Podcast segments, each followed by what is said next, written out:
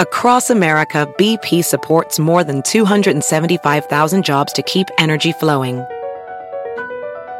Jobs like updating turbines at one of our Indiana wind farms and producing more oil and gas with fewer operational emissions in the Gulf of Mexico. It's and, not or. See what doing both means for energy nationwide at bp.com slash investing in America.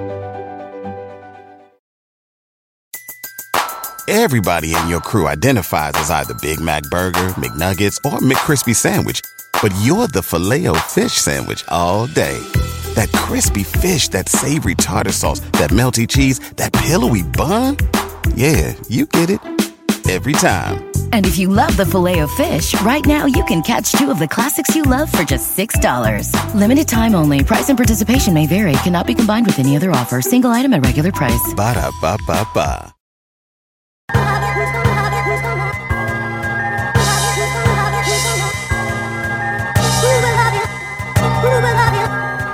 Welcome to episode 138 of the Highly Relevant Podcast, the Latinx show where I interview the people and discuss the moments that are shaping our American and Latino pop culture.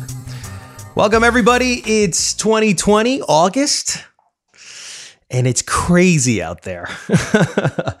so, uh, as you guys know, I'm a New Yorker. You know, a lot of the show was done uh, in New York City, and uh, I have fled New York listen, you know, I've, I've, I've had an interesting career that has allowed me the privilege to be able to flee the city in moments like this.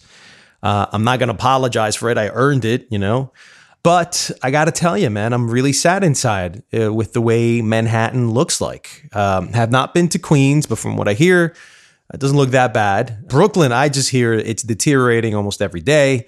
Manhattan is a shell of itself. Don't know about Staten Island. Uh, heard, you know, areas like Jersey City not doing so well. But it was interesting. So went over there and all that glitz is gone. Whatever glamour that New York had is gone. And it's because when you really think about what New York City's been like for the last 20 years, it's been essentially an extension of corporate America.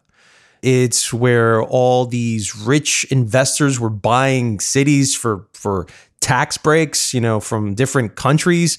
I mean, when you have like China and Russia buying all the major New York City institutions, you know, it's not New York City anymore. It's it's a global city and politicians were okay prostituting the city for money everybody wanted to live a good life, et cetera, et cetera. But, you know, guys like me who grew up in Queens and went from the transition from poor middle class to being uh, well off, you feel the difference. And and and to say that New York City is still the same is you're deranged. Now, interestingly though, when I passed through Harlem, Harlem had a vibe. Midtown looked like it was a ghost town. You know, when I went downtown as well, ghost town, and then there was areas like the village that had some remnants of life. But when all the money leaves and the cops are pissed at you uh, because of defund the police and they don't want to work that hard anymore. Remember, remember, they're humans. You know, they have feelings uh, and they feel that the color blue has been tainted by the color black and brown. So when you have those clashes, you know, the city's going to go through a transition. But he, here's the thing I, I'm pretty optimistic. And I'm optimistic because the city should have never been full of that level of decadence. Anytime you become too big for your laurels, think of the Roman Empire, think of any empire in history, it collapses. And, and New York City has collapsed. Now, my optimism is really, it's really rooted now in the bohemians, in the artists, in the creators, in the local people that have been in New York from the beginning. These aren't transplanted, you know, uh, people from other cities that were going there to just to feel what it's like to be a part of the Sex in the City, you know, uh, block like New York City is no longer a movie spectacle. It's just kind of like what Martin Scorsese started filming back in the 70s. It's not Woody Allen's New York. It's not Carrie Bradshaw's New York.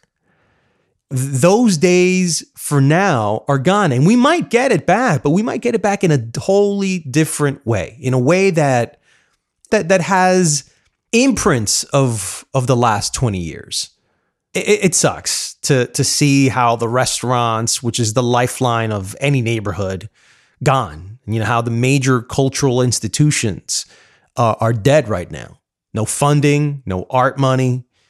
You could argue that listen we had way too much art. Everybody was making way too much money, and a lot of uh, the working class and the middle class sometimes couldn't even afford a damn ticket, especially to go see like a great Broadway show like Hamilton, which is a whole other interesting issue of how that show, that Broadway musical, went from the highest levels of praise, right, to now. Ugh, I don't know. I don't want to talk about Hamilton. So I kind of stopped doing the podcast for a little bit so I can concentrate on doing the Brown and Black podcast. If you haven't heard it, please do yourself a favor, check it out. It's me and Mike Sargent. And for those of you that are long life uh, fans and listeners to the show, you've heard Mike on the podcast. It was just inevitable, guys.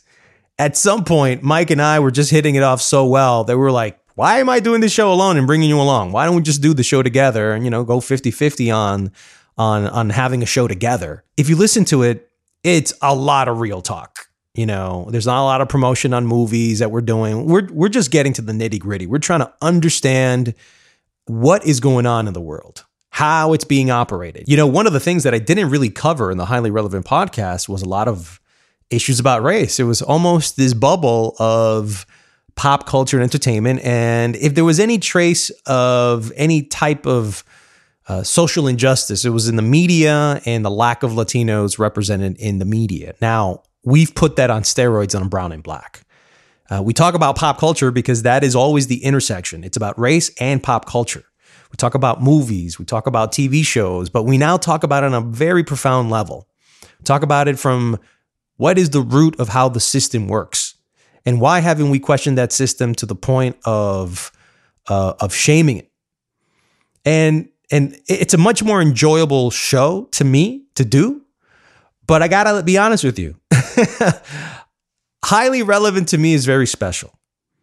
Uh, Latinx to me, I'm a Latinx, and by the way, now everybody's questioning Latinx. You know, I've heard three articles already where people don't want to be even associated to Latinx. I'm like, I give up with you guys. But being a Latino, Latinx, however you want to identify, there's a specialness in that uniqueness to be that because we're not necessarily all black and we're not necessarily all white. We're a mixture of both.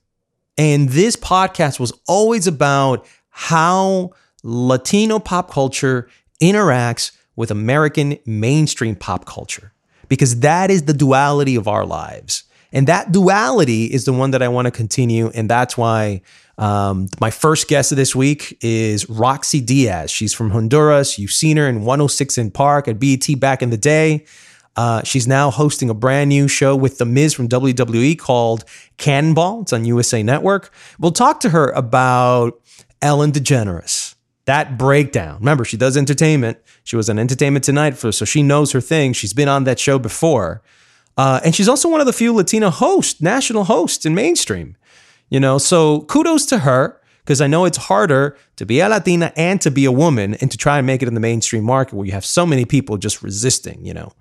And we talk about her heritage and we talk about the term Latinx and what that means to her and what she thinks it means uh, right now in this current climate. So we got a good show for you. Um, I'm glad you know that uh, we're back and i'm glad that you guys are listening i'm glad that you guys wanted the show back got a bunch of messages yo where's the show all right Here's the show, guys. But before I talk to Roxy Diaz, it's time I give you my weekly review of what's happening in the Latinx and mainstream culture in a segment I like to call Jacked In.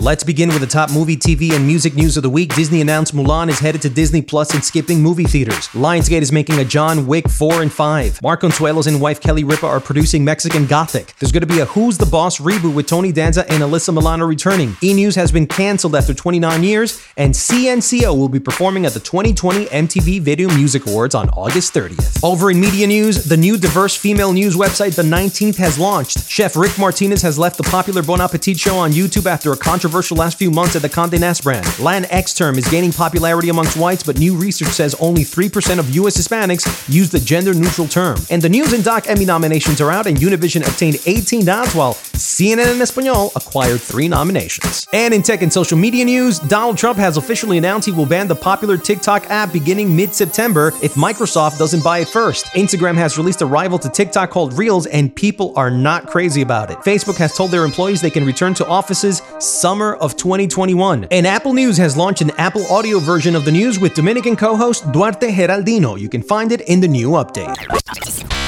Hi, I'm Mike Mizanin. And I'm Roxy Diaz. And welcome to Cannonball Bay. This show is going to be bananas. I totally agree, Mike. This is going to be good.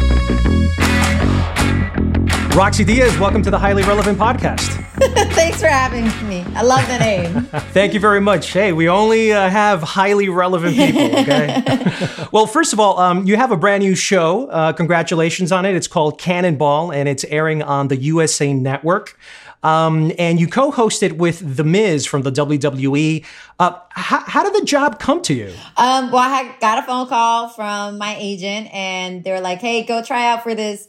This show and it, was more of a chemistry test with mike. They were looking for somebody who would uh, partner up and be a good compliment to him. And and from day one i mean from that audition mike and i we're like big brother little sister joking around. You know i wouldn't let him bully me push me around. I was pushing him around. So uh and it was that you know uh that resilience that we have with each other and the chemistry from day one and with yeah. our sideline reporter simon gibson also like honestly i can't think of, of two other guys to work with and they were absolutely amazing and, and mike he's a superstar. He's just he's a dream. As big of a personality he is he's also so humble too and he gives back and he wants everybody to shine. How would you describe the formula for having great chemistry? You know i don't know. I think you kind of read a vibe you know and and being a reporter, mm. like like you know, you, when when you're on the other side of that mic, it's about making the other person comfortable and and making sure they yeah. shine. So it's about being complimentary to the next person and and not being fake, but being complimentary. You know, at the end of the day, we learned when we were kids, do unto others as you would have done unto yourself. So I think if you treat somebody with the utmost respect and and with kindness and you're just genuine, I think that that's going to read regardless, you know. Some people just don't work well together. It's just a, a clash of right. personalities. That happens. You can't force it, but sometimes that makes for good TV too. Now, I was checking out the show and I noticed that there's no social distancing. So, when exactly was it filmed? Our show was filmed last October before the pandemic. Um, ah, so okay. yeah, we were we were we were not uh we weren't hit with with that. We were completely safe and and unfortunately, you know, with us crossing our fingers for a season two, you know, we pray that there's a way that we can still continue on doing the show. And Hollywood being the way Hollywood is, we'll figure it out. What do you believe is this renewed interest in competition shows? I mean, I remember that competition was almost exclusively in the mainstream market just for like music reality competition. But now it's starting to pick up, and I'm just trying to find out if you've been able to put your finger on what it is that people are liking about it now that they didn't like about it years ago. Yeah, I don't know. I mean, I think since reality is big, what's more real than watching people really belly flop and really back flop and really do cannonballs and really become contortionists in the middle of the air? You know, it's like, what's more real than that? So I think that reality, real humor, real people is what makes Cannonball so much fun and so great because it's, it's real people. It's a guy who has two cats at home and calls himself the cat daddy. It's a girl who loves pineapples and she dresses in a pineapple suit. You know, it's it's your right. 56 year old uh, athletic woman who's a professional body trainer. You know what I'm saying? She's a bodybuilder.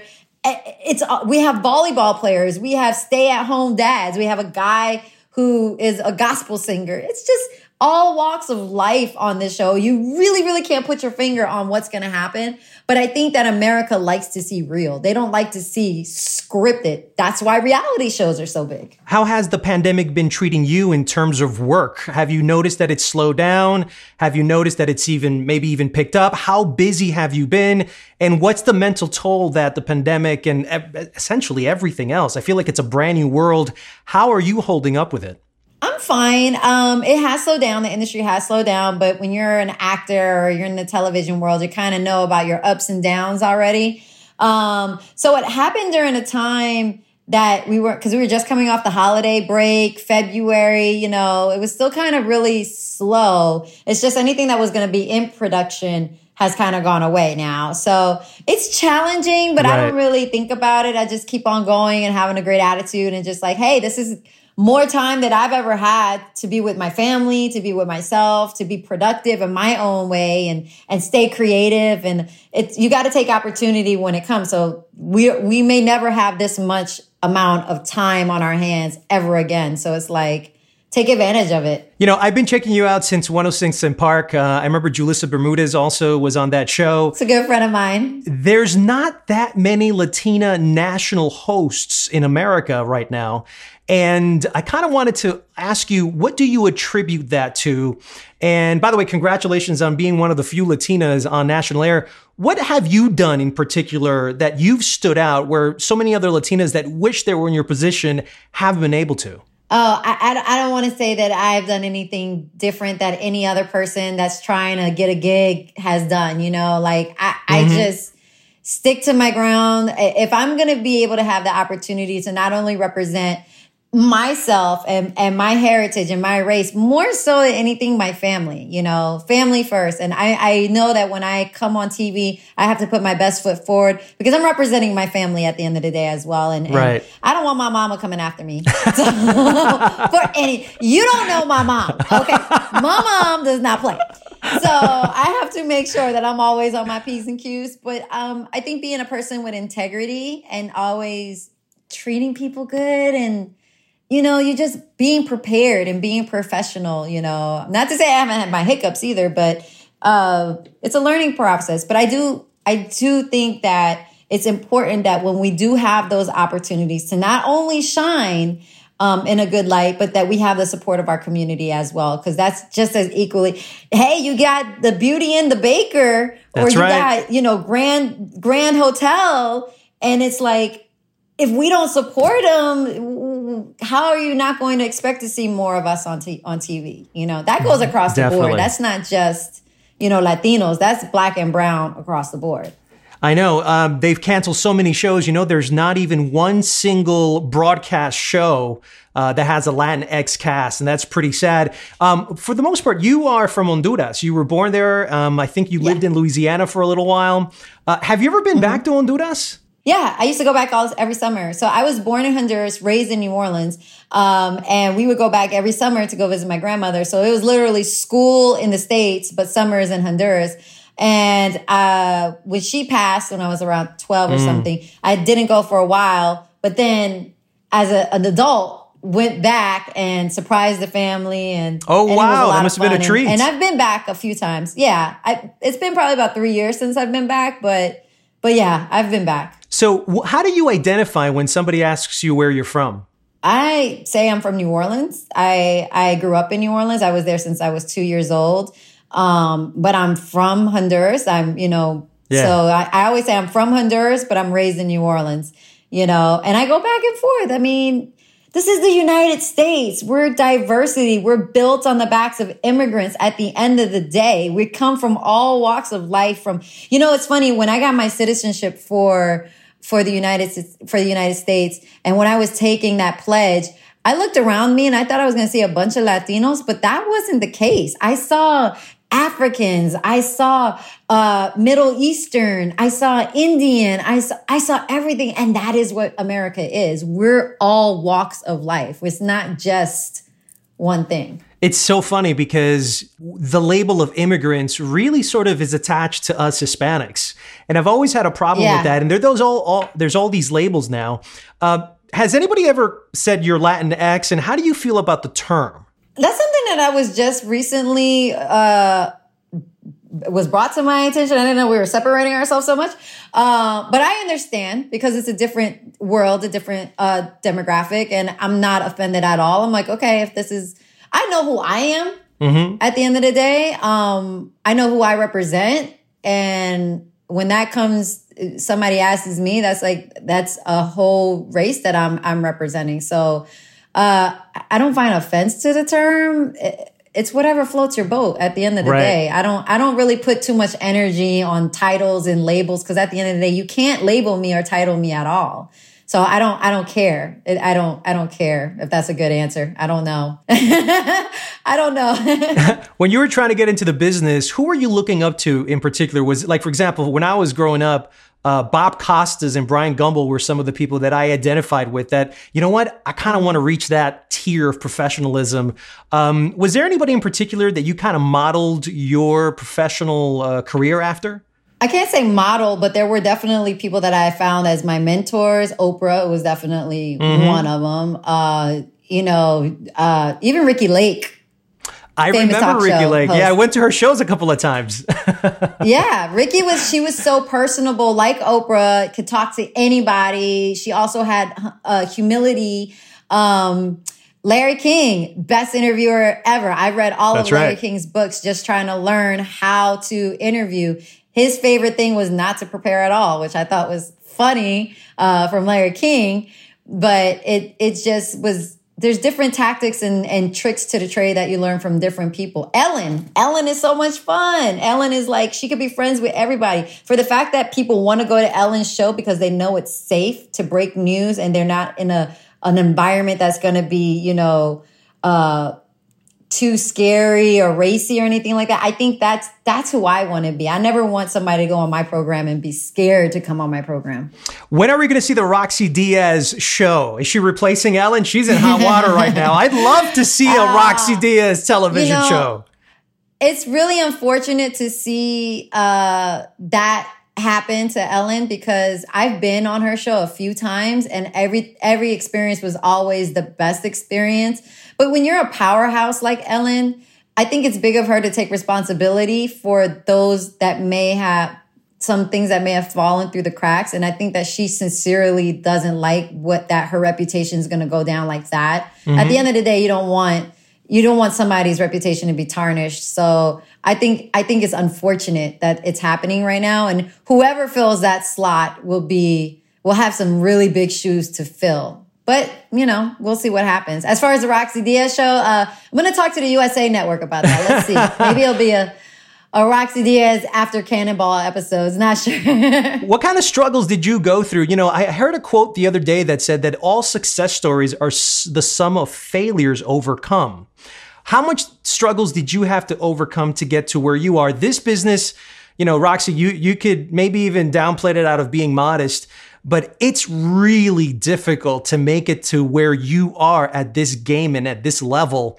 Um, how hard has it been for you, or has it been just easy? it's definitely not been easy. Uh, I think just work, work ethic and tenacity. It's it's really having faith in God that something else is gonna come. Those days that you're like, I don't know what what's the next thing gonna be. Like, what's the next audition? Hello, can I get my agents on the phone? Like, you Right. know, I, I've gone through that. You know, so it's just about again when you have those opportunities to shine, you really, really got to grab the bull by its horns and shine and bring your best because those opportunities don't don't come often. And i'm i'm always very very humble thankful and blessed whenever i do get a shot because i know that there aren't many. So i'm just grateful. I'm just a truly really grateful person Well, thank you very much, Roxy, for being on the show, and uh, congratulations on Cannonball. I mean, this this to me is going to be a huge stepping stone into uh, the Roxy Diaz future. I can already tell. it's such a fun show and i hope that everybody checks it out i hope all your listeners get a chance to check it out usa networks 8 7 central every thursday new episodes also on nbc and you can stream us all the time usanetwork.com Awesome. Thank you, Roxy. Much appreciated. Thanks for being on the Highly Relevant podcast. thank you All right. thanks for having me. Bye. me Take it easy.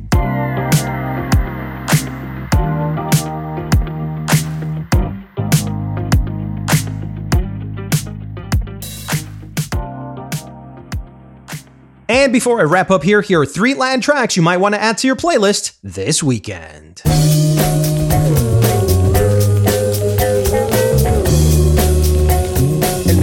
Se ha vuelto un arma de moda.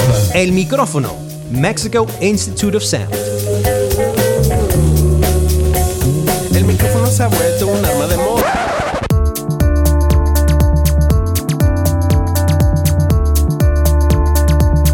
Jungla, Monte from Simón Mejía.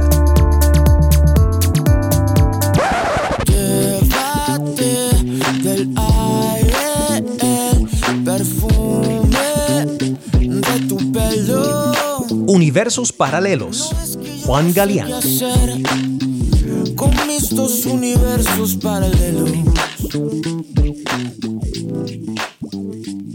And that's it for episode 138 of the Highly Relevant Podcast. I want to thank Roxy Diaz for dropping by the show, and you can catch the video version of this interview soon on my YouTube channel at Jack Rico. And if you'd like to support this podcast, please share with all your friends on social media. You can also reach out to me on Instagram at Jack Rico and Twitter at Jack Rico Official. Wishing you health, love, and light. I'm Jack Rico. See you next time on another episode of Highly Relevant.